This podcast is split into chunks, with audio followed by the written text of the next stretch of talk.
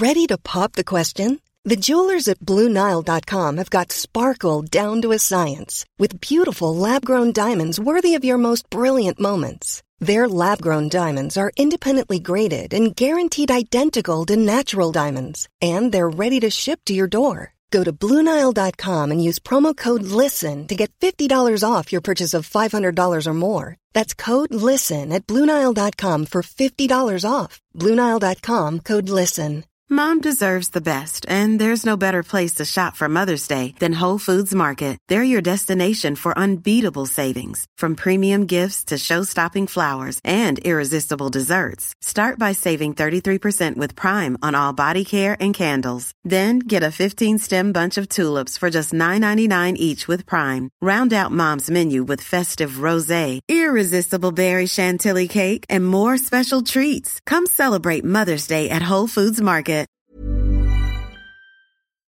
Welcome to Far Fetched Fables, part of the District of Wonders network, featuring Starship Sofa, Tales to Terrify, Crime City Central, and Protecting Project Pulp. Everyone has a story in the District of Wonders. Come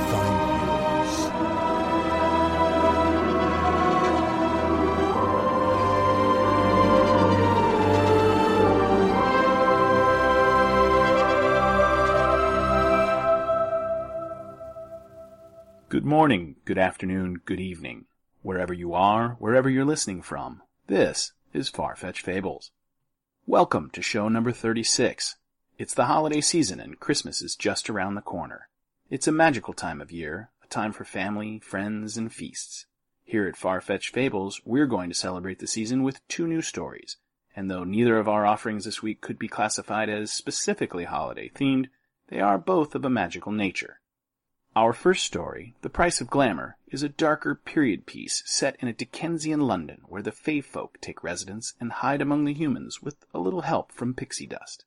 It was written by Steve Berman, an American editor, author, and short story writer. He has written nearly a hundred published essays and short stories, as well as edited more than two dozen anthologies. His newest collection, Red Caps, features a sequel to this week's story. You can find him online at steveberman.com. The Price of Glamour is read for us by Eric Luke. Eric is the screenwriter of the classic 1985 Joe Dante film Explorers, which is currently in development as a remake. I just love that film, and I'm sure with Eric at the helm, the remake will do it justice. Eric also wrote the comic books Ghost and Wonder Woman, as well as wrote and directed the Not Quite Human films for Disney TV. His current project, Interference, a meta-horror audiobook about an audiobook that kills, is available free on iTunes and at quillhammer.com. We'll run a promo for Interference at the end of the show. You should find that Eric sounds familiar, as this is not the first episode of Far-Fetched Fables Mr. Luke has read for us. So, sit back, grab yourself a nice warm beverage, and give a listen to The Price of Glamour by Steve Berman, as read for us by Eric Luke.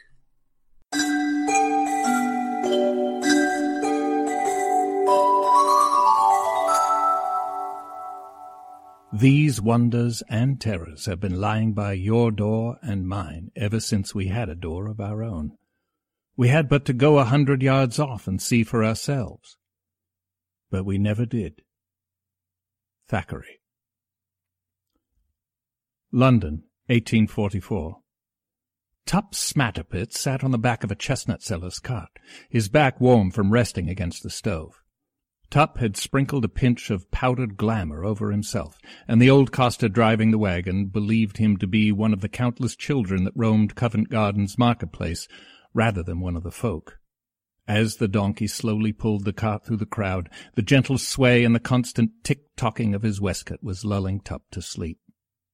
He ignored the sounds of vendors calling out their goods and decided to nap a little while. Tup nudged the back of his bent-top hat, once a shiny pearl grey, and now dingy as ash, so that it covered not only the tight curls of red hair but also his eyes. A chiming sound came from one of the many pockets of his waistcoat. He groaned at being disturbed and pulled out the right watch for the crime.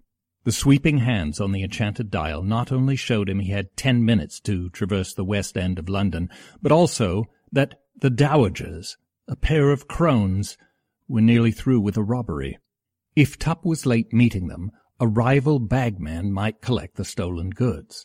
There were other fences in the city besides Tupp's employer, but none as mean-spirited as Bluebottle.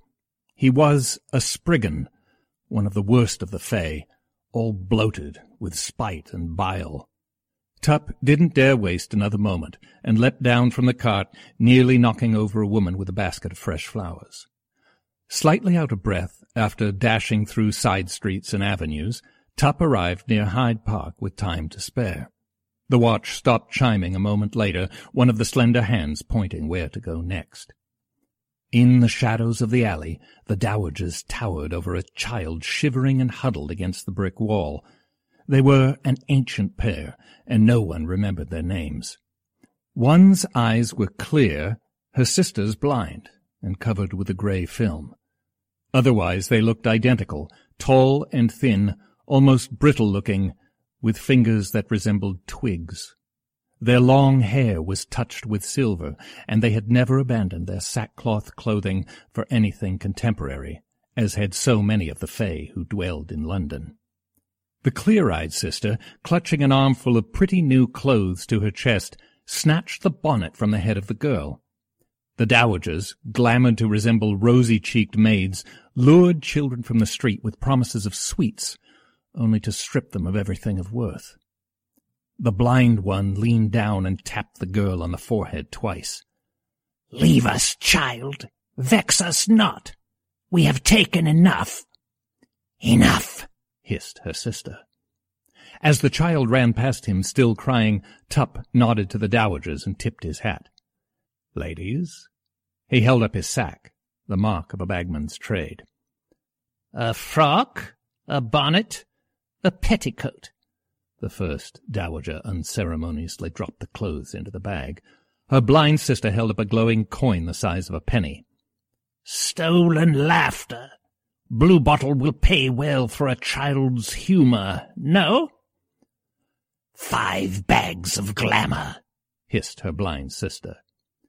No doubt, milady, no doubt. He watched as she dropped the glittering piece after the fine clothes. Tupp reached into the bag and pulled out a wine bottle and drew the cork. The smell of cumin lacing the wine filled the air. The dowagers drew closer, their hands out, fingers curling and curling. Centuries might have passed since they plagued the children of the Celts, appeased only by such a spiced drink, yet their thirst remained. It's been so long, sister, the blind one whispered, a pale worm of a tongue wriggling over her lips. Give us the bottle. The other sister's fingernails swept close to his face. Tupp smiled kindly. Oh, I shall, I shall. But I'm of a mind for that bit of laughter you threw in. Bluebottle will give you glamour enough for the finery. He let the bottle come close to their hands. Agreed? As he had guessed, they did not hesitate. Yes, they groaned, and the blind one took the bottle and drank deeply, her lips becoming stained with the wine. Her sister did not wait long before grabbing the bottle.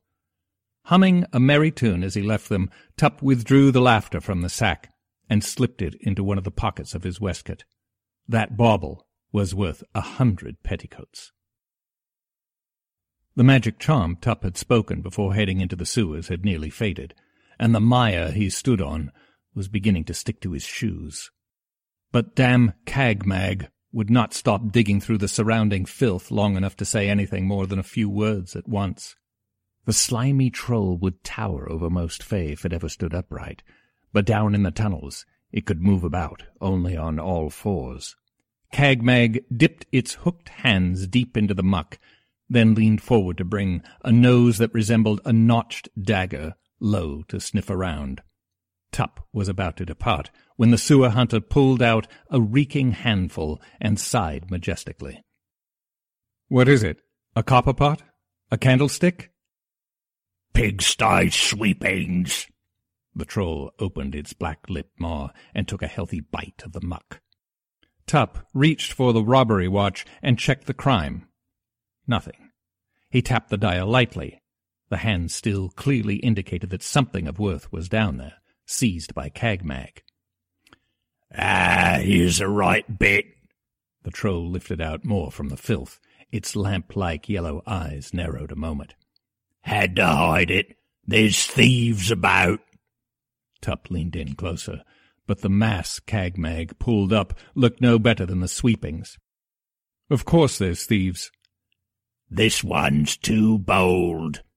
The troll's dark tongue licked to reveal a fine riding boot. Heard a leprechaun complaining some of his goods were stolen from his shop. Tup stifled a chuckle. Leprechauns were crooked cobblers, and deserved a bit of hardship. More than likely 'twas a customer they cheated having a bit of satisfaction. The troll finished cleaning off the boot and held it out to Tup. You stole that? I. Cagmag tipped it back. Oh, sorry. There's still a bit of foot left in it. Anxious I was. By sunset, Tup was weary from collecting all over London. He arrived late to his next appointment and looked around the emptying marketplace, trying to spot the card shop the cheat's watch had led him to. He roamed the area to no avail. Desperate, he ventured into a nearby gin parlour. Gas lamps that reflected off mirrored panes of glass brightly lit the crowded establishment. Tup did his best not to be jostled as he took a winding path through the room he spotted the shabbily dressed hobgoblin with his mouse-like whiskers and tufted tail beside a flavored liquor stand. The hobgoblin, when he was sober, was skilled at broading, changing the faces of cards with a little bit of magic to cheat unsuspecting men. The fairy rapped on the bar to get the server's attention. Another celebrated butter, my good man. Tup put a hand over the aromatic dram as the hobgoblin rose it to his wet lips. Not thinking of drinking away all the pence, are you, Rob? Mr. Hobbs to you, sir. The hobgoblin nervously glanced around at the surrounding humans. His long whiskers had been oiled and curled at the tips to resemble a man's mustache. At least, amid this company. Fine, then. There's the matter of your debt. Or shall I tell Bluebottle there's to be no payment? Hobbs blanched at the thought and licked his lips. Oh, oh, no, not that. I nearly earned enough to pay what I owes. You have to put in a good word for me, Tup. Tell Bluebottle that without more glamour, I'd have to leave London. The hobgoblin moved the glass from underneath Tup's palm, careful not to spill a drop. Come now, a dry swallow's a bad thing, we all knows. He rubbed his throat as if parched. Tup could see that Hobbs was nearly drunk. Another few shots, and his face would turn bluish and he'd pass out. Where's the day's take? On me person. It's not safe to hide anything any more. It took Tup a moment to realize what Hobbs alluded to. The mysterious thief. Not you, too. Hobbs nodded. It's no tall tale. Quite a few of the folk have been robbed. Happened to that little portune that's been a thieving carriages. And Jenny Greenteeth brought in quite a haul from a body she, uh, well, uh, she said she found on the banks of the Thames. Kept it all in a cubbyhole by the docks. But when Jenny went for it, was gone. Now who'd be so daft as to upset old Jenny? Tup felt bad for any fay foolish enough to steal from Jenny, one of the more mean-spirited of the folk. The thief must be a Shire pixie, new to the city, and ignorant of who not to cross. It hadn't been so long since Tup himself had come from Wessex, seeking his fortune in the grand chaos that was London. He hadn't been any wiser, and was still paying the price. The memory bothered him, making him anxious. He was tempted to buy a drink himself. Enough of such talk. He held up his sack. The coin. The hobgoblin nodded and shook his right arm a moment before leaning in close and letting it drop over the mouth of the sack. Pence and groats and shillings tumbled out of Hobbs's sleeve. The hobgoblin's sharp fingers snatched the last coin, a guinea, before it fell. I'll be needing this to stay warm tonight. Sack heavy with the day's haul, Tup knew he should be heading to Bluebottle's, but made his way to the Royal Exchange, an immense stone building central to human commerce.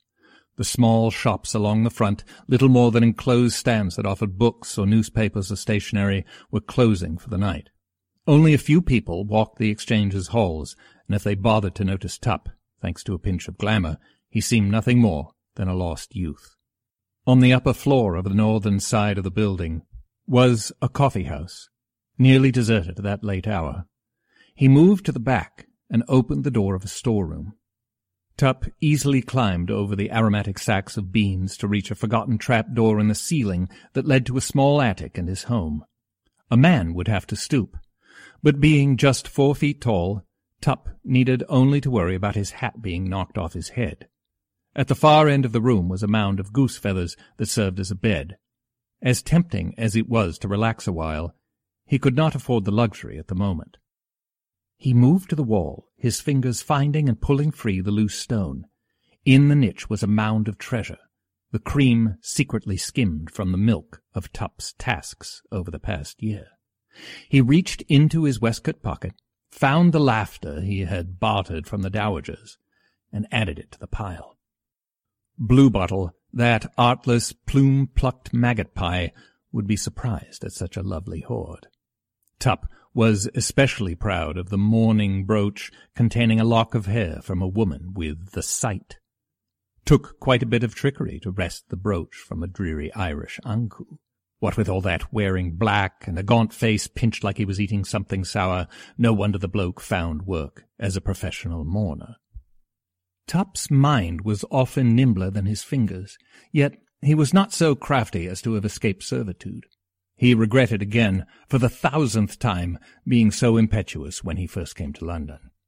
He had been told there was but one source for a good quality glamour, the fine powder that enabled any fay to disguise itself to humans without the sight, a necessity to survive in London. All the iron the humans used to build and live in the city eroded a fay's natural ability. Tupp, new to the city, lacked the coin or the goods to buy from Bluebottle, so there was only one recourse. He had thought himself up to the task, sneaking into the second-hand shop after nightfall and exploring the back rooms, only to be easily caught by the Spriggan. Tup was lifted up by his shirt collar and saw that cages with frightened pixies hung from the rafters. Bluebottle would have dropped him into a massive grinder with rusty gears and teeth and made glamour out of him, if Tup hadn't been quick with his words. He begged and flattered, promising whatever services the Spriggan desired. Bluebottle listened, and made the little Fay swear to serve as his bagsman for twelve years, one for each of Tup's fingers that tried to steal from him. He wondered how long before this thief would make the same mistake. As he walked down the dingiest alley in all of creation, nearer and nearer to Bluebottle's rag and bottle shop, Tup's mood darkened. The door was two planks of wood nailed together, and the outside had been painted a jaundiced yellow so that even the oldest and simplest scavengers could find the shop. Bluebottle traded glamour for stolen goods that he would sell back to humans. Nearly every Fay in the city owed him, some far worse than others. Tupp walked in to find Bluebottle mending the frame of a wooden cage. The Spriggan had a squat, lumpy body. His scruffy jowls and bald pate almost made him resemble a man. But the eyes were different, too small and shiny. Ah, my little Coney's back. His voice had a rasp, one almost painful to hear. Tupp swallowed his rage at the insult. He hefted up the sack onto the counter. A fine haul today. Bluebottle narrowed his eyes. We'll see. The Spriggan put down the cage and snapped his fingers. On the counter, to his right, rested an immense ledger. The book opened, and the pages flipped on their own. Tupp emptied the sack, and Bluebottle began rummaging. He picked up a tin of tobacco and shook it near his small ear. One tin of Bayer's aromatic cherry tobacco, full but dented along one side. From the Glaistig, Tupp mentioned. Along the pages of the ledger ink blossomed, adding in the entry. A faint whisper of seven pence rose from the leather binding. The Spriggan reached for the young girl's clothes. The dowagers? Tupp nodded. One bonnet, one frock, one petticoat, the latter with slight tear along the shoulder. Six shillings, said the magic ledger. That's not even a bag of glamour's worth. Bluebottle shrugged. Tupp swallowed his worry that the dowagers would dare tell the Spriggan about his private deal with them for the laughter. He rattled off the names of the other Fae who stole the goods he brought. Then he grabbed his sack and headed for the door, but was pulled back by a hand at his collar. A moment. Bluebottle tapped the pages of the ledger. You filled your snuff box the other day with glamour, my coney. Are you paying for it now? Or shall your debt to me grow greater? Tupp became flushed, but kept his voice calm. All I have left is a twopence. You shaved my earnings down to a few pence. The soft voice of the book spoke. Tupp Smatterpit, owing eighty-one pounds to date. Heh! Might as well be a weight in gold. You'll always be bound to me. Not true, Tupp chirped. Oh? The Spriggan leaned over the counter. His breath was rank. I'd free you from your service this very moment if you paid your tally. Tupp left the shop with Bluebottle's coarse laughter at his back. He ran all the way to the exchange, giddy with the notion that, thanks to his hoard and the Spriggan's ignorance, he'd soon be free. But there he found the stone that hid his cash had already been moved. The niche was empty. His treasure completely gone. Tupp choked back a sob. All his work, all his savings over the years, all gone. He'd be working for that artless clotpole forever. In a sad daze, Tup wandered, until he fell into a small crowd watching a street musician playing folk tunes on his hurdy-gurdy. Nearby, a young girl sold seed cakes from a basket. Tup found a halfpenny in his pocket, his last remaining coin, and bought one of the treats, nibbling it quickly and not leaving a single crumb on his fingerless gloves. One of the watches began to chime, and he was tempted to throw it across the street. Why hadn't it rung for him? Every theft by a Fae should ring the magic watches. Out of instinct, he looked at the dial, barely caring that a tiny boggin was picking pockets. It had only been a couple of hours since he had left for Bluebottle's. There might still be time to catch the thief and recover his goods. He needed help, though, and there was only one of the folk with the necessary gift.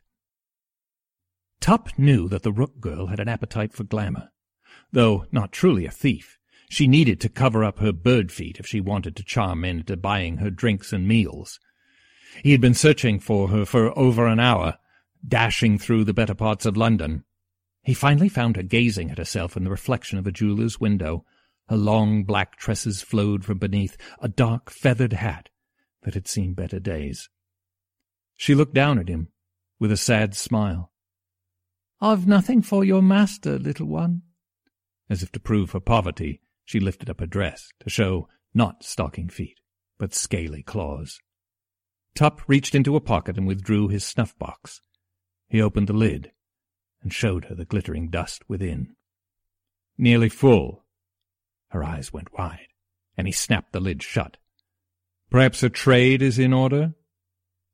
A few moments later, her dark children, the ravens that spent their days at the Tower of London, were settling on his shoulders. Their eyes were the sharpest in the city, and little escaped their notice. With raw cackles, they told him the one he wanted was down on Cutler Street, in the seedy neighborhood of Houndsditch. When Tupp rounded the corner onto Cutler, the only figure in the street was leaving a dilapidated building. Tupp might have ignored the fellow, who seemed almost lost underneath a heavy coat, had he not flipped up a shining coin, easily recognizable as the stolen laughter, into the air a moment before catching it in his palm. You there! Tupp called out. The figure turned, a face going pale with fear. Then the thief ran, not down the street, but back into the hovel. Tupp followed only a few steps behind him. Inside was dank and smoky. The thief dashed up a rickety flight of stairs that groaned even under Tupp's light weight. He passed open doorways, of rooms with people crowded around tables with cards or throwing dice. On the next floor, there were cries as the humans wagered on a pair of burly men boxing in a corner. Tup stifled his curiosity to look further and continued chasing his quarry. Ahead of him, the thief threw open a trap door to the rooftop. Tup was almost nipping at his heels. Overhead, the London night sky was clouded from belching chimneys. The thief soon neared the edge of the roof, but did not stop or slow. With a mad leap, arms swinging, he covered the gap to the nearest building. Tup easily jumped after him. The thief tripped on his coat and fell onto his side. Tup landed right on the rogue's back, bearing him to the ground. Quite a chase, said Tup, trying to catch his breath. But now there's the matter of what is mine. When Tup turned the thief over, he expected to see the slender features of an elf or a scraggly brown-furred boggart, not the face of a scared sixteen-year-old human boy. The fairy drew back in shock. A child. A human child. How could this be? Tup's mind whirled, but could not disbelieve. It made sense when he thought about it, explaining why his watches never chimed at any of the thefts. The boy glared at Tup. So, what are you? The seventh son of a seventh son? Tup placed a foot on the boy's chest, keeping him down for the moment. Have a waterboard stone? What, what are you talking about? What gives you the sight? The lad gave an embarrassed smile. Was only a bit of in me eyes. Back a few years I, I worked as a climbing boy. Served a right foul-mouthed sweep, I did, who threatened to burn me feet if I didn't climb chimneys fast enough. The boy shook his head ruefully. One day, found me in this tight bit. Something crawled above me, but weren't a rat. You'd think that, well, maybe not you, sir. As it left, it dropped some soot on me face, and as I blinked my eyes, I saw a little fellow scrambling out of the top. Ever since then, I see things. Brownies, Tup knew, lurked in chimneys on cold mornings, troublesome little ones that keep to houses. A scattering of ash from the heel in the eye was as good as any fairy ointment. Tup looked over the boy. He was thin, almost swallowed up by the overcoat. His hair was dark, and his eyes were green, like wild clover. A bit cleaned up, and he'd be handsome enough for a Seelie Court plaything. You have a name? Lind. Right then. Tup offered a hand. The youth cautiously took it and stood up. So, what now? You're not going to be cursing me? Now there's the problem. If it were known that a human had robbed the folk, Tup grimaced at the thought. Well, more than a few of your kind would find themselves at a horrid end. Tup removed his hat and scratched at his head. If you return the things you stole from me, I'd be of a mind to let you go, and keep this our little secret. If I could, sir, I would. Honest. But everything's sold or lost to cards. Could barely keep this coat and the bauble. He pulled out the shining penny. Seems so pretty, I didn't have the heart to bet it. Tup took the laughter from the boy's hand. All that's left? He choked out the words. It would take him years to amass enough again to buy his freedom.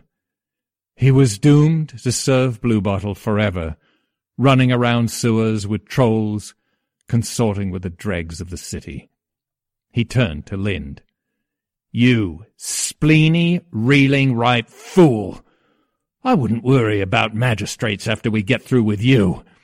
Dancing till your feet bleed, making your belly swell, your eyes pop. He poked the boy in the stomach. No, sir. Please, sir. A few days and I'll repay everything. I'm a fine cracksman, a master burglar, Lind said and puffed out his thin chest. Ask any round Houndsditch or Whitechapel. There's not a house I can't break into. A few nights' work is all I need. Tup considered a moment. In truth, he lacked the power to do more than annoy the boy for the rest of his days. He was surprised that Lind offered to make amends. He had always thought humans a rather dull, cowardly lot. Perhaps not all was so bad. A fine cracksman, Lind grinned. I? None better. The boy's bravado amused Tup. In truth, He must have a good measure of skill to have pulled off the thefts. Perhaps there was a way. Bluebottle had to have a small fortune in coin after selling all the stolen goods to the humans. It would be fitting revenge to have the boy break in, swipe enough coin to pay off his debt, and then be free of service before the Spriggan even realized the theft. If you do wish to make amends, meet me here tomorrow night. Lind nodded and grabbed hold of Tup's hand, shaking it. Thank you, sir. I won't be late. Tup watched as the boy ran off. He told himself not to worry, that he put so much faith in one who wasn't even his own. Tup knew that every night, well past midnight, Bluebottle dined at the dust yards, where the city's dust and refuse was heaped and sifted for valuables. The Spriggan would devour great handfuls of grit and grime. So, late the following evening, he led Lind to the closed rag and bottle shop. We're not going through the front door, are we? No, did that years ago. It's warded, alarmed, and brings Bluebottle fast. Tup walked around to the side of the building. The wall facing them was crumbling brick and looked dangerous to climb. Old closed shutters near the slanted roof blocked the only opening other than the front door. The youth unbuttoned his great coat and withdrew his jemmy, the short crowbar made infamous by burglars. He gave the iron rod a bit of a playful spin in his hand. An easy job. Maybe so, until we are caught and ground to dust. Lind's face grew serious. He slipped out of the coat. Beneath, he wore only a threadbare linen shirt and trousers. He thrust the jemmy into a back pocket and rubbed his hands together a moment for warmth before moving to the wall and finding a grip in the loose mortar above his head. Tup watched Lind climb and admired the dexterity of the boy. Even when one of Lind's hands misjudged a crack and slipped, he remained quiet and recovered in an instant, swinging his weight onto his other side. Soon he was next to the shutters and carefully prying them open. In the shadows, Tup leaned back against the wall and kept his eye on the street. While he waited, he idly considered how he would spend his new freedom. He might become a messenger, or perhaps a guide to Fay new to the city. Then he heard the sound of muttering. He peered out from under the brim of his hat to see off in the distance an ungainly shape approaching. His ears caught the word hogs being mentioned again and again. Tup realized then that sometimes pigs are let loose at the dust yards to feed on anything edible. No doubt Bluebottle's meal had already been well picked over by the hogs, and he was returning home, hungry and cranky. Tup doubted Lind had had enough time to loot the dark shop. He was torn by the urge to run and leave the boy to his fate. One well deserved, he told himself. After all, he did rob the folk. And the urge to rescue him. The boy had been true to his word so far, and that could not be forgotten. As he started to climb the wall, Tup swore to himself that he should never, ever have thought life in London, among the humans, would be thrilling. He easily passed through the small window, and though he fell over ten feet, Tup landed like a cat on a thick table in the back room. The inside of the shop was pitch black. He whispered out to Lind, and heard a quiet answer next to him. Hurry! Bluebottle's returned. Even as he said it, Tup heard the sound of a key turning in the door's heavy lock. I haven't found a penny yet, came a whisper back. Damn! Tup said under his breath. His eyes had begun to adjust to the darkness, and he got down from the table and found himself next to Lind. Stay absolutely still. The floorboards creaked as the Spriggan moved through the shop, and a nearby door opened as Bluebottle entered the cavernous back room. He shuffled over to the far corner, at one point passing within inches of the pair, and lay down on a bed built into the wall. On a shelf near the Spriggan's head was a familiar chest from which Bluebottle paid out Tup his pitiful earnings. They waited, holding their breath, as Bluebottle shifted about on the bed, finally becoming still and loosing the occasional snore. Tup motioned toward the chest. Beside him, Lind nodded, but then went in the opposite direction, rooting quietly through the Spriggan's personal effects. Tup could not decide on a fitting curse for the boy as he got down from the table. He crept toward the shelf, pausing twice when Bluebottle shifted about in his sleep. Finally, he stood up on his toes to reach the shelf. As soon as his fingers touched the coffer, the robbery watch in his waistcoat pocket began to chime. Bluebottle awoke in an instant. Tup was grabbed roughly before he had a chance to flee and shaken about so that the many watch chains he wore jingled. A thief! My little coney never learned! Bluebottle brought his face close to Tup's. The Spriggan's mouth opened wide, revealing many rows of dust and grime-covered teeth. So, which grinder will it be? He snapped his jaws in anticipation. Tup closed his eyes, ready for the end when all of a sudden Bluebottle was howling into the little Fay's ear. He dared a look, and saw the Spriggan screaming in pain, and behind him Lind stabbing at Bluebottle's foot with the iron jemmy. Tup was dropped, and as soon as his feet met the floor, Lind grabbed and pushed him toward a small door. The boy followed, shutting the door behind them and jamming the crowbar into the frame. The wood rattled as Bluebottle pounded away. The smaller room was faintly lit from the glow of cages hanging from the ceiling beams. There were no other exits. They were trapped. Tup remembered now where he was. The Spriggan's glamour larder. The imprisoned pixies, all no taller than Lind's forearm, even with their glittery wings, were woken by the noise. Thin, sad faces peered out between the bars. A few weak hands stretched out in silent plea. Tup looked over at Lind, who held his chest tightly, as if hurt. You all right? Lind gave a grin, the sort only a half-crazed fool who craved excitement wore. Good. Tup moved the table with the grinder beneath the nearest cage. When I give the word, you'll let him in. The boy looked a bit perplexed, but nodded. Tup worked as fast as he could, always mindful of the curses and shouts of his former employer. Finally, he was done, and called out to Lind who tore loose the jemmy and jumped back. Bluebottle would have charged into the room if not for the wave of flying pixies that swarmed over him.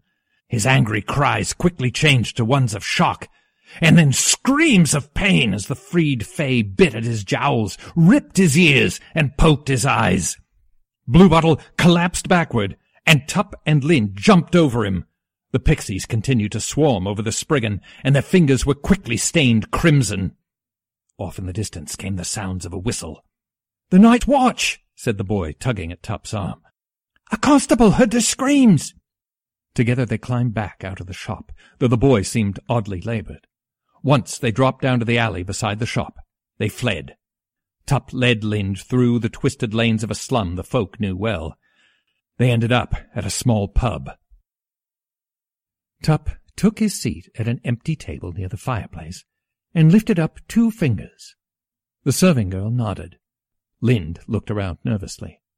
The other patrons were noticeably different from most Londoners. Some had slender ears ending in points, or noses longer than their drinking glasses, or delicate cricket wings that flapped in time to the fiddler playing near the fire. The boy shivered, still clutching his chest. So, now what? Tup thanked the gal who brought the drinks and caught Lind staring at her back, which was hollow, like a serving bowl. The pixies won't leave much of Bluebottle for the coppers to find. I'm my own master. Once more. What of me? Planning on turning me over to them? He glanced around him. The thought crossed my mind. Tup took a long sip of the mulled wine, enjoying its warmth and spices. But you did save my life and for that I'm thankful and forgiving. Your debt is paid. The boy looked disappointed. So that's it? After what we just did? Bloody hell! After all I've seen of late? Relax. Tup motioned toward the boy's untouched cup. Have a drink? The Fay was inwardly pleased at Lind's complaint. He had wondered if the boy would simply disappear after the night's adventure he was surprised to find himself growing fond of Lind. At least let me pay for me own. The boy reached into his shirt and withdrew several small bags that he dropped onto the table between them. Tup stared at the familiar bags a moment, utterly astounded. Where did you get these? Oh, a good cracksman never leaves without little something. Found 'em in that back room. Lind reached for his cup and sniffed before drinking. He smacked his lips in appreciation. Open 'em up. They're filled with gold dust. Tup laughed and undid the ties of one. His fingers dug inside to lift up a pinch of glittering powder.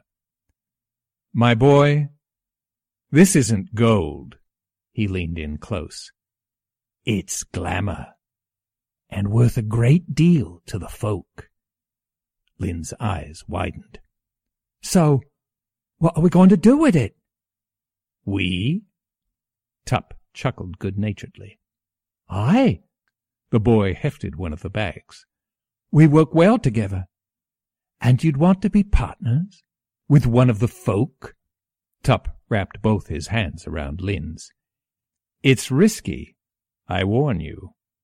He looked into the boy's eyes, almost mesmerized by their merry green. Lind answered with a grin. What's life? without a little danger. Partners, it is.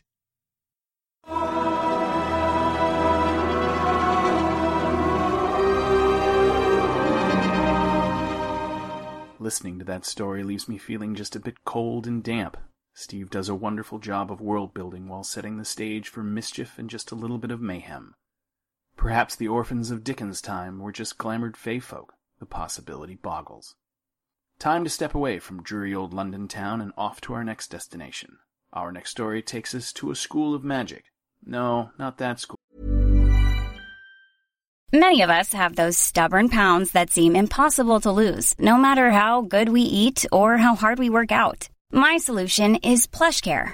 PlushCare is a leading telehealth provider with doctors who are there for you day and night to partner with you in your weight loss journey. They can prescribe FDA-approved weight loss medications like Wegovy and Zepbound for those who qualify. Plus, they accept most insurance plans. To get started, visit plushcare.com slash weight loss. That's plushcare.com slash weight loss. Millions of people have lost weight with personalized plans from Noom. Like Evan, who can't stand salads and still lost 50 pounds. Salads generally for most people are the easy button, right? For me, that wasn't an option. I never really was a salad guy. That's just not who I am. But Noom worked for me. Get your personalized plan today at Noom.com. Real Noom user compensated to provide their story. In four weeks, the typical Noom user can expect to lose one to two pounds per week. Individual results may vary. Mom deserves the best, and there's no better place to shop for Mother's Day than Whole Foods Market. They're your destination for unbeatable savings, from premium gifts to show-stopping flowers and irresistible desserts. Start by saving 33% with Prime on all body care and candles. Then get a 15-stem bunch of tulips for just $9.99 each with Prime. Round out Mom's menu with festive rosé, irresistible berry chantilly cake, and more special treats. Come celebrate Mother's Day at Whole Foods Market. Magic. You won't find He Who Must Not Be Named here, but a school for fledgling magicians nonetheless. Our next offering of the hour is The Magickers by Terry Dowling. Mr. Dowling is one of Australia's most respected and internationally acclaimed writers of science fiction, dark fantasy, and horror, and author of the multi award winning Tom Rynosseros Saga. He has been called Australia's finest writer of horror by Locus magazine, its premier writer of dark fantasy by All Hallows, and its most acclaimed writer of dark fantastic by Cemetery Dance magazine. The year's best fantasy and horror series features more horror stories by Terry in its 21 year run than by any other writer. Terry's award winning horror collections are Basic Black Tales of Appropriate Fear, an International Horror Guild Award winner for Best Collection in 2007, and is regarded as one of the best recent collections of contemporary horror by the American Library Association. An intimate knowledge of the night, and the World Fantasy Award nominated Blackwater Days. His most recent titles are Amberjack, Tales of Fear and Wonder, and his debut novel, Clowns at Midnight, which The Guardian called an exceptional work that bears comparison to John Fowles' The Magus. In addition to all his praiseworthy work, Mr. Dowling has written three computer adventures Schizm, Mysterious Journey, Schizm 2, Chameleon, and Sentinel, Descendants in Time, as well as co edited The Essential Ellison and The Jack Vance Treasury, among many other titles. He lives in Sydney, Australia. His homepage can be found at terrydowling.com. The Magickers is narrated by the splendid voice of Graeme Dunlop. Graeme is a software solution architect and voice actor living in Melbourne, Australia. He is the sound producer for the horror podcast Pseudopod and used to host the YA podcast Cast of Wonders. You can find him on Google Plus, and he occasionally tweets as at Kibitzer on Twitter. So, top off your toddies and give a listen to Graeme Dunlop reading Terry Dowling's The Magickers.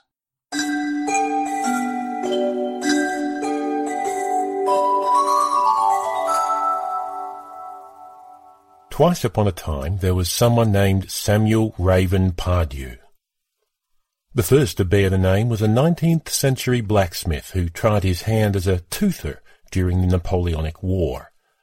In the morning following the Battle of Waterloo in 1815, while collecting teeth from the newly killed to sell to dentists in the big cities, he was spotted by an English patrol and shot as a looter. The second Samuel Raven Pardieu was that man's great to the fifth grandson, and on the morning of 24 May 2006, this second Sam, two weeks past his fourteenth birthday, one full month after enrolling in the special classes at Dessida, was sitting in his favourite spot in all of the sprawling Dessida estate when Bettina Anders found him. I knew you'd be here, Bettina said in that special know-it-all tone she had. Haven't forgotten what today is?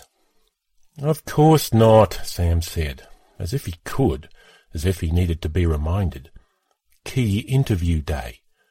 His first one-on-one interview with Lucius Prand, one of the world's greatest magicians. The real surprise was that Bettina was bothering to talk to him at all. In his four weeks at Dessida, in both the ordinary curriculum classes and the special Magica classes they shared day after day, she hadn't spoken more than a few dozen words to him. Now here she was, this standoffish fourteen-year-old, the one the other eighteen students, Sam included, called the princess behind her back, pretending to be friendly. Pretending. It couldn't be genuine. Sam was sitting in his special spot, of course. There were twelve stone plinths flanking the old ornamental approach to the front steps of the main house at Dessida. Twelve marble pedestals, hopelessly overgrown with thorn bushes and bracken, except for this one, the one Sam had cleared himself and now occupied. The large house stood on its rise behind them, overlooking the grounds of the sprawling country estate. Bettina didn't leave. That was another marvel. She just stood there, dark-haired and, yes, princess pretty if you thought about it at all, and just seemed to be watching the day. Well, I hope it goes well, she said, and astounded him even more. Sam couldn't fathom it. Bettina Anders saying such a thing. And with it came another thought. What does she know about my key interview that I don't? What happens at a key interview with Lucius? Should I ask her? Sam played it safe and said nothing. Why ask, only to have her snub him again? He'd been gazing at what lay concealed in the thorn bushes between the plinths when she'd arrived. Now he looked out over the estate as well, the spacious grounds set amid these rolling green hills under a brilliant autumn sky. He was determined not to let Bettina Anders know what he'd really been looking at. That was his secret, his one special thing at Dessida. But she lingered. Against all reason, all sense, Bettina stayed. So do you have your question ready? she said. My what? Key interview day is also first question day, if no one's told you. Lucius will probably ask you to ask one. He usually does. Sam couldn't help himself. A question?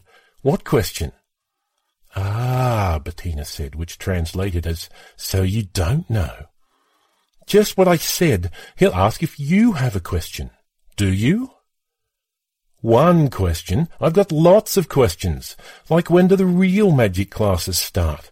Not just these mind exercises we keep doing all the time. You need to be patient, Bettina said, and looked anything but that herself. It's worth it. It struck Sam right then that she'd been told to come and find him and say all this. With two months more experience at Dessida, she was probably following someone's instructions, a script of some kind. Maybe Lucius had sent her himself. It was certainly possible. Where would you rather be right now, Bettina? he said, and could see he had surprised her. What? This is my spot. I love sitting here just watching the grounds and the house.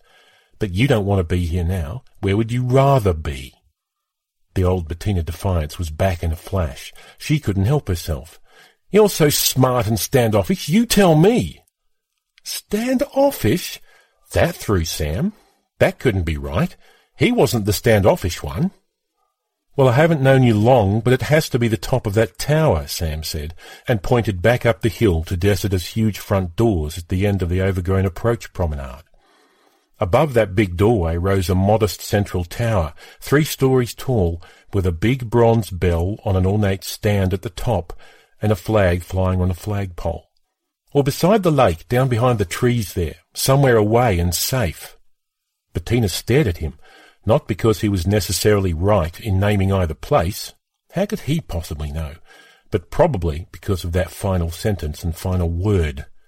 The look between them might have been special, except that Bettina was guarding, was more protective about some things than even Sam was. His last comment had probably been too close to the mark. She had to say something to deal with the vulnerability it brought with it. As if I'd tell you, she said, like Princess Bettina on any other day. And don't think I don't know why you like sitting here. I can see your silly statue down in there. She gestured at the thicket beyond the plinth where Sam sat, then stalked off towards the house. Sam could have hated her right then, watching her go, but knew that such an emotion was to cover something else, just like Bettina's own sudden outburst. She was guarding, protecting herself. Sam was doing the same. It's the only one left, he might have called after her as she disappeared through the double doorway. But he didn't. He looked instead at the toppled form hidden in the thorn thicket, a figure of dirty white stone, the same old marble as the plinths, toppled and abandoned long ago. Whatever statuary had adorned the other plinths was long gone. The house itself was maintained well enough, but the grounds of the Dessida estate had definitely seen better days. Let her tell the other students about the statue. Let her tell their three teachers or the other staff, Lucius himself, for all he cared. And standoffish, how dare she? Sam looked at his watch. 9.45. Almost time. Key interview. Just him and Lucius at last. But Bettina had no reason to lie.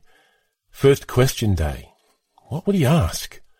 What did one ask the man who was probably the world's greatest magician, having been handpicked and paid to come to Dessida in the Southern Highlands on a Prand scholarship to hone his latent skills, become a magician or magicker, whatever that was?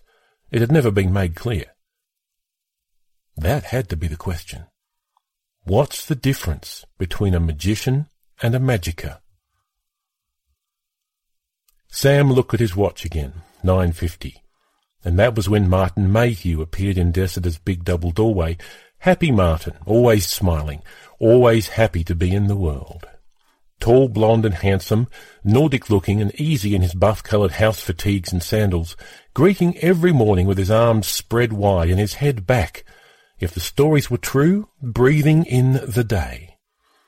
Martin was in charge of the household staff, and here he was to make sure that Sam didn't miss his 10 a.m. meeting. Martin gave a big sweeping gesture of summons. It's time, Sam. Take care, Rufio, Sam called to the stone figure lying in the thicket, his special name for his secret friend. Then he was up in a flash, off the plinth, and up the steps. Rufio? Martin asked as they headed for Lucius Prand's large office in the northwestern wing. My name for him, Sam said. He's the only one left. Do you remember the others? Sam knew he could ask Martin things like this and be safe about it. Sorry, best Sam. Before my time, I'm afraid. But ask Master Lucius. He'll know. He's lived here all his life. You're allowed to bring up things like that during your interview. Anyone else scheduled today, Martin? Sam had to ask it. Martin shook his head. Not today. Today is your day, Sam. Lucius has been looking forward to it. Then they were at the large oaken door to Lucius Prand's private office, and Martin was knocking. Good luck, best Sam, Martin said, opening the door for him. And in Sam went. It was a wonderful room, Sam saw, a true magician's room, large and high-ceilinged, with bookcases lining most of the wood-panelled walls and fabulous miniature engines of glass and metal working away on a bench-top on one side. Against the far wall was a suit of medieval armour with, incredibly, two heads, two fiercely snouted visored helmets set side by side on big spiky shoulders. Where could that have come from, Sam wondered. How could it be real? There were maps on the walls between the bookshelves, Mercator projections of land after fabulous land with exotic names like Sabertanus Major and Andastaban Arcanus. Small pins with demon heads pinned maps atop others in some places, there were so many. Lucius Prand's huge desk was set on a raised dais before four tall lead-light windows that opened onto views of the lawns and forests of Dessida, windows that framed glimpses of rolling hills and held great masses of fluffy cumulus in an achingly blue sky.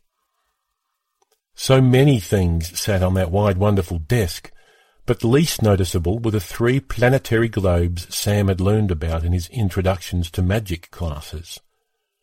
The closest was the Earth as Sam knew it, but joined by seventeen silver threads to the second, which was the overworld, set with its spell towers and mage points. That orb was joined in turn by red wires to the third, which represented the underworld, all blacks and reds, with threads of hot bright copper picking out the various sunder points. But Lucius Prand wasn't at his desk. He sat in one of the two big armchairs before a fireplace, in which was set not a conventional fire, but rather a slowly turning image of a burning city. Welcome, Sam, Lucius said, standing to greet him, shaking his hand warmly. He wore true wizard black, of course, soft black woolen top, black slacks, black shoes. None of the star and moon robes or mysterious pentagram stuff he wore for his concerts and television performances. Not today. His eyes glittered under silver grey hair that swept back like a wave. He was in his late fifties, they said, but others had told Sam that a zero should be added to any age you felt tempted to put him at. Lucius Prand, they said, had been present at the death of the ancient city that burned forever in his fireplace. It was difficult for Sam not to keep glancing this way and that, studying some new thing or other that suddenly caught his eye. But at last he made himself sit in the other armchair and face Lucius, who was pouring them both glasses of fruit juice from a crystal decanter. I've been looking forward to this, Sam, he said as he handed Sam a glass. Your studies have been going well, I hear, and I thought it was time we met properly. We have questions for each other, I know, and you'll get to ask them all over the next few weeks. No doubt you've been told to have a special question ready for me right now, so let's get that out of the way so we can relax properly. Sam felt a weight go from him. He set his glass down on a side table and didn't hesitate. What's the difference between a magicker and a magician? Straight to the heart of it. Good. That's an important question, and I thank you for it. There have been many true magicians in the history of the world, gifted men and women, but not really that many ever became the fullest quantity meant by that name. Most so-called magicians only ever had bits and pieces of the gift, but I bet you could even name some of the real ones. Well, Merlin for a start? Definitely one of the lucky ones, Sam, one of the very few. Yourself, Lucius Prand. It seemed appropriate to say it. Lucius gave his wonderful smile. Good of you to say so, but no, Sam. I'm only an illusionist. That's what most magicians are these days. People who create wonderful illusions learn to be clever enough to use people's perceptions against them. That's nothing compared to real magic, of course, just fakery and fancy tricks, a knowledge of optics and sleight of hand, but sometimes it just has to do. But I was a true magician for a short time, Sam. Seems a lot of us have a bit of the gift. Just a bit and just for a short time. Some evolutionary holdover from when the mind fired differently. It's almost as if evolution started to take us down a different road, then got sidetracked. Lucius paused to top up their glasses. The thing is, most of us lose any traces of this gift by the time we become adults, and never even know we've had it. It comes out in crisis situations mostly. A child lifts a fallen tree off an injured playmate. He could never have lifted such a load before, suddenly he can. Another kid moves a parked car to free a trapped pet. Never knows how she did it. Another pictures the hand of someone buried in a landslide half a continent away, maybe tells the right people in time. When they check, they find the person still alive, just a hand showing. It's the birthright gift, the power some of us are born with and soon lose. But you had it. I certainly did. For seventeen precious and amazing years. That's an incredibly long time. I was lucky.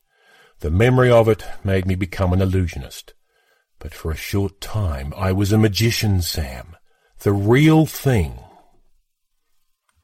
And I am? Sam had to ask it. Why else was he here? Straight to it again, Sam. Good. You are, in a small way and for a short time.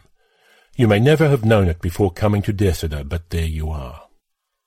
All those tests at school were to prove it. Passed off as aptitude tests and personality indicators, all approved by the school board and the Department of Education. They never knew otherwise. This year alone we've tested everyone at 352 schools so far. You're the only one we've found. Sam was amazed. The only one? Others had bits of a gift, but were temperamentally unsuited or had family complications. They were better left as they were, undeveloped and unknowing. For their own sakes, really. I hope you understand. So what about my training here, the six months tuition? You want to be an illusionist? Not if I'm a magician. Perfect answer. See, we picked well. So let's get back to your question. A magician with a capital M has the gift for life, just like Merlin and Sancrioch and Quendargentus, the black mage of Constantinople. But most are what we call magickers, people with a tiny bit of the gift, a single burst they can use once and once only. You hear what I'm saying? In magical parlance, we call them singletons, magickers. And I'm a, a singleton? A magicker? Sam, you are. You have one magic act within you. A single magnificent spell. One big gush of power. It will all come rushing out at once, and then be gone. Then, then I should wait. I should keep it until I really need it. Doesn't work like that. The older you get, the sooner it'll just fade away. It's gone for most magickers well before they turn twenty. But, but Lucius, Sam couldn't finish. Yes, Sam. You have to take my word that this is how it is. I've spent years researching and searching. For these magickers? Indeed. So you're saying I should use my gift soon? You should. And there's an alternative, a suggestion I would like to put to you now. What's that, Lucius? Sam, I want you to give me your magic. Sam was amazed. Give it to you? You have so little. One spell at most, a single act, probably limited in all sorts of ways. But whatever it is, however it is, I'd like you to give it to me. The request stunned Sam. He felt a new weight settle on his spirit, a new hard emotion surging up. He quickly realized what it was. Disappointment. Disillusionment. That's why I'm really here, isn't it? Why we're all really here. Lucius nodded. Yes, Sam, it is. But it's mine, Sam said. My gift. How could I give it? How could that be possible? And behind those words, the unspoken ones, why should I? How could you ask it? I can't help you there, Sam. That has to be your decision. It truly does have to be your decision. I just wanted to let you know how it is and what I'd like you to do for me. The disappointment Sam felt took all the charm from the room, emptied the excitement and happiness out of the day. He wanted to be gone, needed to be anywhere else. So I can leave whenever I want? I don't have to stay? Dessida isn't a prison, Sam. You can leave any time you want. We'll drive you to the station at Milton, even give you a certificate saying you've completed some important vocational training. But I'll lose my chance. Only to be here with me, taking our classes, to have us help you use that gift. Give away that gift. Sam's words sounded bitter. He couldn't help it. And they're illusionist classes, not the real thing. Afraid so, Sam. Once your magic is used up, that's all we have to console us. You don't? I assure you, Sam, I do. That's why I'm asking for your magic. One illusionist talking to a young man who may one day become another. Once my magic is gone, once your magic is gone, yes. So you can have another taste. Sam said the words savagely. He was so angry, so disappointed.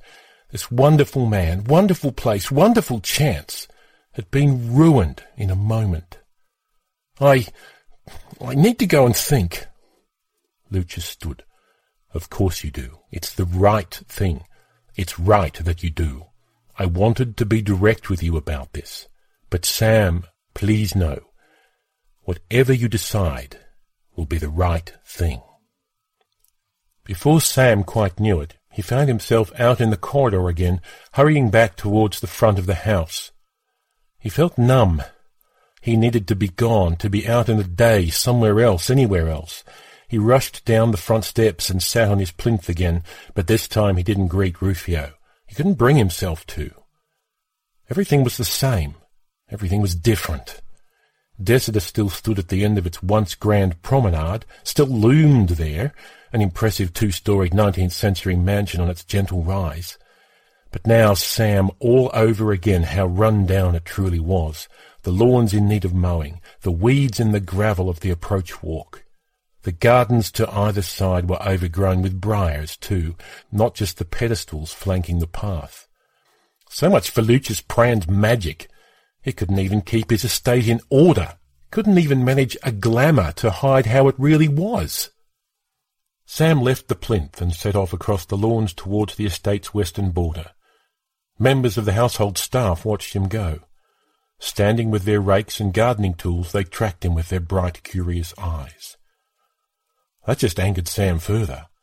They stood about with rakes and implements like that, yet always seemed to be doing more talking and daydreaming than actual work. Well, let them watch, let them wonder. Finally, Sam reached the low wall of grey-brown fieldstone that marked Dessida's western boundary. He leant on the waist-high barrier, glanced at it stretching this way and that off through the trees, then looked out at the world beyond, his world, sweeping away in fields and suddenly precious vistas. How dare Lucius? How dare he? Sam could so easily jump that wall and be gone. He felt his body tensing for it. Hey, best Sam! The voice reached him through the forest, and when Sam turned, there was that gangly elderly groundswoman, Wren Bartet, heading towards him. She was tall and sun-tanned, and was whacking the taller weeds with a stick as she came, a big smile on her face. Isn't it just a day? Wren called, grinning away. I love this time of year. And then, when she was right up close, Thinking of bailing out, eh, Sam? It's an easy leap. Seriously considering it, Wren, Sam replied. Why not say it, he figured. Like Lucius had said, it was his choice to make. Don't blame you, Wren surprised him by saying. The magic is all used up here. Is it? First interview day. You know it is. You're the only one with a bit right now. If that's true, if any of it's true, what about the others? Bettina and Susan and Crip and the rest. There are eighteen other already given, already gone, never really had any. Wren set down her stick and started checking that the stones were securely packed atop this section of the wall. I can't be the only one. Right now you are, she said, turning back. Lucius would have asked you for it, yes? First interview day. But if they've given theirs, why do they stay on? How can they stand it? Wren looked off through the trees, then pointed to a spot well inside the wall. Because how they used their magic is still here in almost every case. I don't understand. Let me show you. They started walking back towards Dessida together, then made a detour south so they entered the thickest part of the forest. In the dappled autumn light, Sam saw things, structures, amid the trees. To his left there was a cottage, a full-size picture-book gingerbread house with smoke curling from the chimney, smoke that vanished six metres above the chimney pot before ever reaching the open air. That's Bettina Anders' creation, Wren said, the eternal house, how she used her single magic act. Step inside, you'll meet her grandmother Dika, her grandfather Brent. There's always music playing, always something cooking, always a welcome at their table. Couldn't do something like that away from Dessida, Sam. Lucius explained it to Bettina very carefully. You can't bring people back from the dead, put them back in the world, without causing a real fuss. Wouldn't be right. That sort of fix-up needs to be done very discreetly. Then Wren pointed to a twisted, and yes, twisting, tower off to the right. It glowed like amber in the soft light streaming through the trees. That's Sophie Ramage's living tower. She would have preferred it in her own backyard, of course, but Lucius made her see that people would gawp and gape and never leave her alone. They'd be forever wanting to know how it was possible, where it came from. She'd never have a moment's peace, what with intruders and souvenir hunters breaking off bits and pieces. Here it stays intact and hers. She'll be able to come see it any time she wants. And that's what it's all about, Sam said, more annoyed than ever. Lucius can't do magic any more, so this way he gets other people's marvels, talks them out of keeping them. Sam, Sam, Wren said in her wonderful calming voice. See it another way. These were done by magicians who didn't give Lucius their magic. The things they used it for have been left here for safe keeping discarded here, if you think about it. Sam tried to grasp the sense of what Wren was saying. But Lucius wouldn't be able to convince everyone, surely. You're right. So he exercises an important custodial role, a true duty of care, and uses hypnosis. He makes them forget that they ever had the gift in the first place. He can't let them go back into their everyday lives and do some outlandish thing or other, not once they know about the gift. So they leave Dessida thinking they've been given some training in basic illusionist skills. That's all. They go away and the magic dies in them. Then everything's okay. Sam felt a moment of panic. I still remember all this. He hasn't hypnotized me. You haven't jumped the wall yet. What? If I jump it and run away, I'll forget. Wren grinned. Just kidding, best Sam. Lucius picks his magickers very carefully. Mostly it works out fine. He rarely has to resort to mind tricks. You still have your gift to use. He'd rather you use it than lose it. He'd rather I give it to him. Oh yes, he'd much rather that, Wren said, smiling, and before Sam could ask why, added, but for a very good reason. One I'm duty sworn never to reveal. That made Sam stop and think. He liked old Wren. It made the anger subside a bit. But how can I give my magic to him? Wren's smile never wavered. See what a special boy you are, Sam? You said, how can I, not why should I? That's a nice distinction, especially when you're feeling like you are right now. I'm serious, Wren. How could I give it to him? But Wren just put a finger to her lips as if to say, can't tell, can't tell, keeping a secret. Then she seemed to change her mind a bit. Well, the magickers who worked their spells here certainly didn't do it. Bettina insisted on her cottage. Sophie had to have her tower. Over there you see Christy Paul's magical soda well and Grant Hennessy's nifty golden treasure mill. They certainly didn't give their magic to Lucius. But he would have asked for it. Certainly did. First interview day every time. But if it's my birthright gift, mine to use, how can I give it? They seemed to be in a loop. Exactly, Wren Bate said. How could you give your bit of magic to someone else? Then just like that, without another word, she turned and headed back towards Dessida. Sam watched her go, saw the tall spry woman stop to exchange a word or two with other household staff doing grounds work, first Carla, then Geoffrey, then saw her hurry on. What had she told them? What? No way to know, so Sam turned back to the marvels laid out amid the trees. Bettina's cottage with its endless plume of cook-fire smoke, and, to hear Wren Bate tell it, endless happiness within, lost happiness found again. Sophie's miraculous twisting tower, curving on itself like so much settling honey. Grant's mill, glinting and cycling away.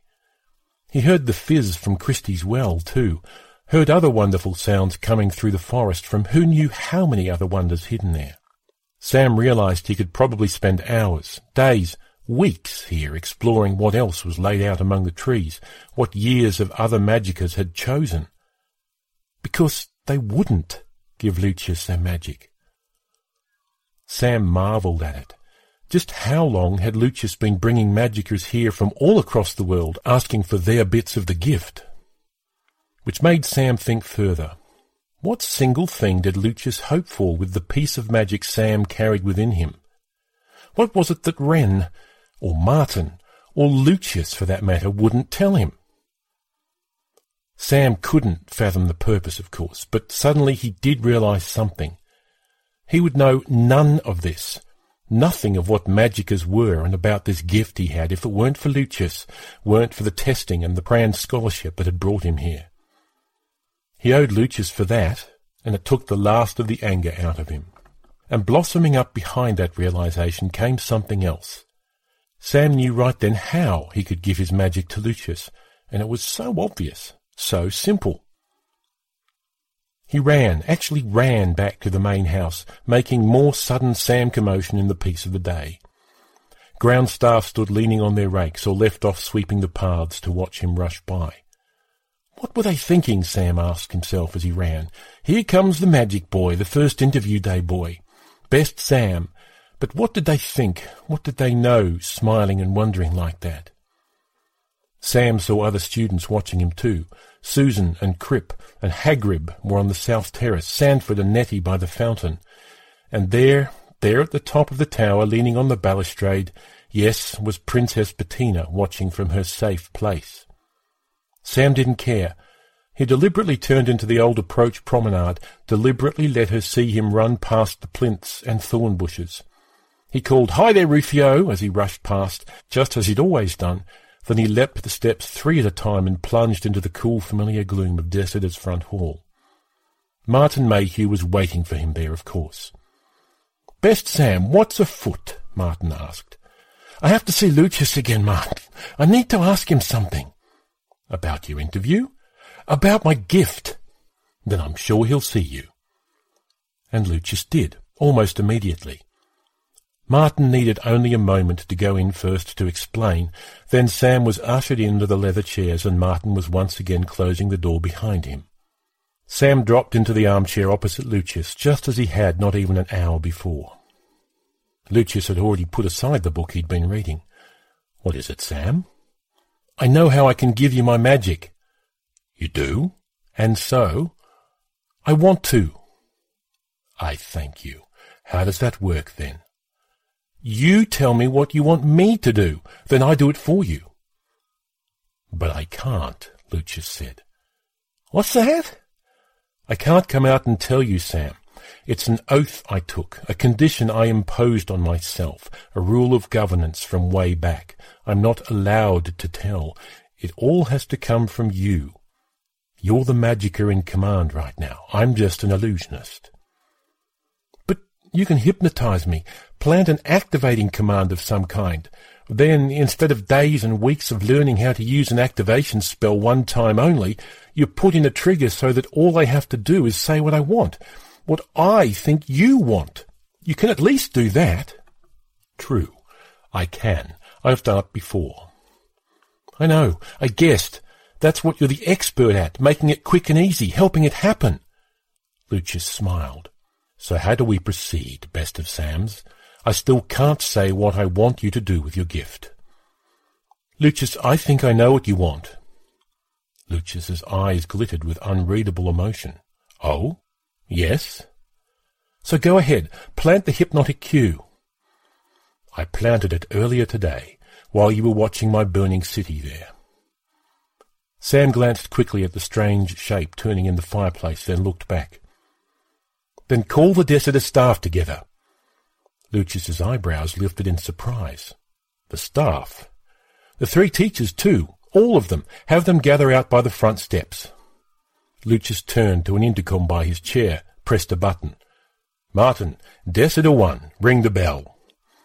And moments later the bell in the tower started tolling over and over. Out in the fields, back in the kitchen and service rooms and private quarters, the household staff would be leaving off what they were doing and heading for the front of the house. They were all assembled there when Lucius and Sam stepped through the big double doorway at the top of the steps. The group stood as if for some anniversary photograph, smiling, attentive and curious, Martin Mayhew and Wren Bartet among them.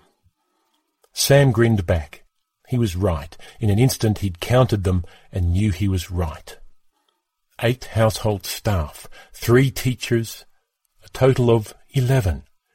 Eleven of the twelve plinths. Sam gestured then, just as he'd seen magicians and wizards and sorcerers do all his life in countless picture books and movies. Make room for number twelve, he shouted. Rufio, come out here, it's your turn.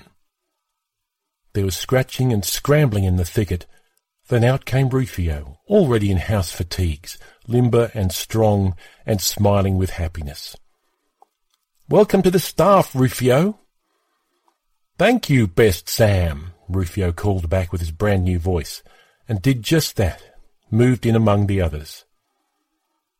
That was when Sam noticed that next to him Lucius was weeping, that tears brightened his cheeks in the late morning light. Thank you, best Sam. Thank you for this. That means I'll have to stay on and become an illusionist now, doesn't it? Sam said. Oh, it does, Lucius agreed. And I'm sure that's what Rufio and our friends here want more than anything.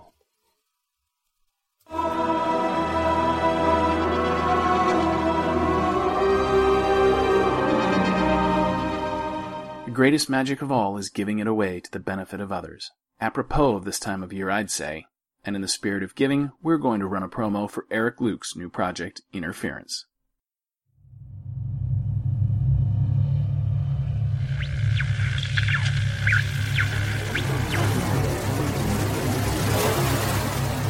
Something wants in to your head through this audiobook.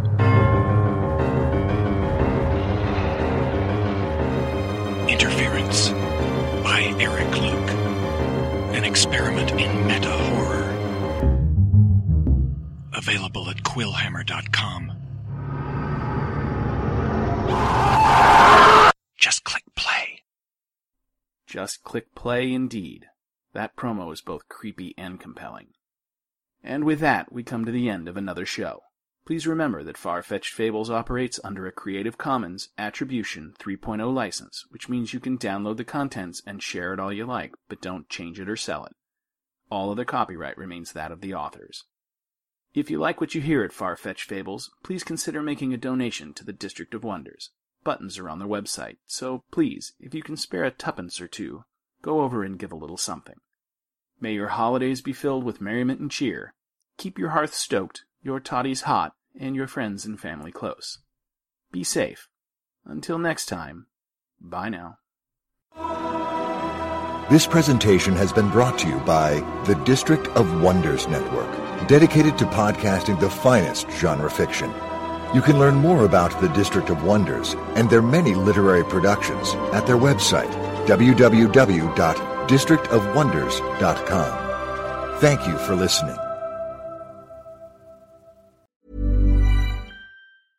Imagine the softest sheets you've ever felt. Now imagine them getting even softer over time. That's what you'll feel with Boll and Branch's organic cotton sheets. In a recent customer survey, 96% replied that Bowl and Branch sheets get softer with every wash. Start getting your best night's sleep in these sheets that get softer and softer for years to come. Try their sheets with a 30-night guarantee. Plus, get 15% off your first order at bollandbranch.com. Code BUTTERY. Exclusions apply. See site for details.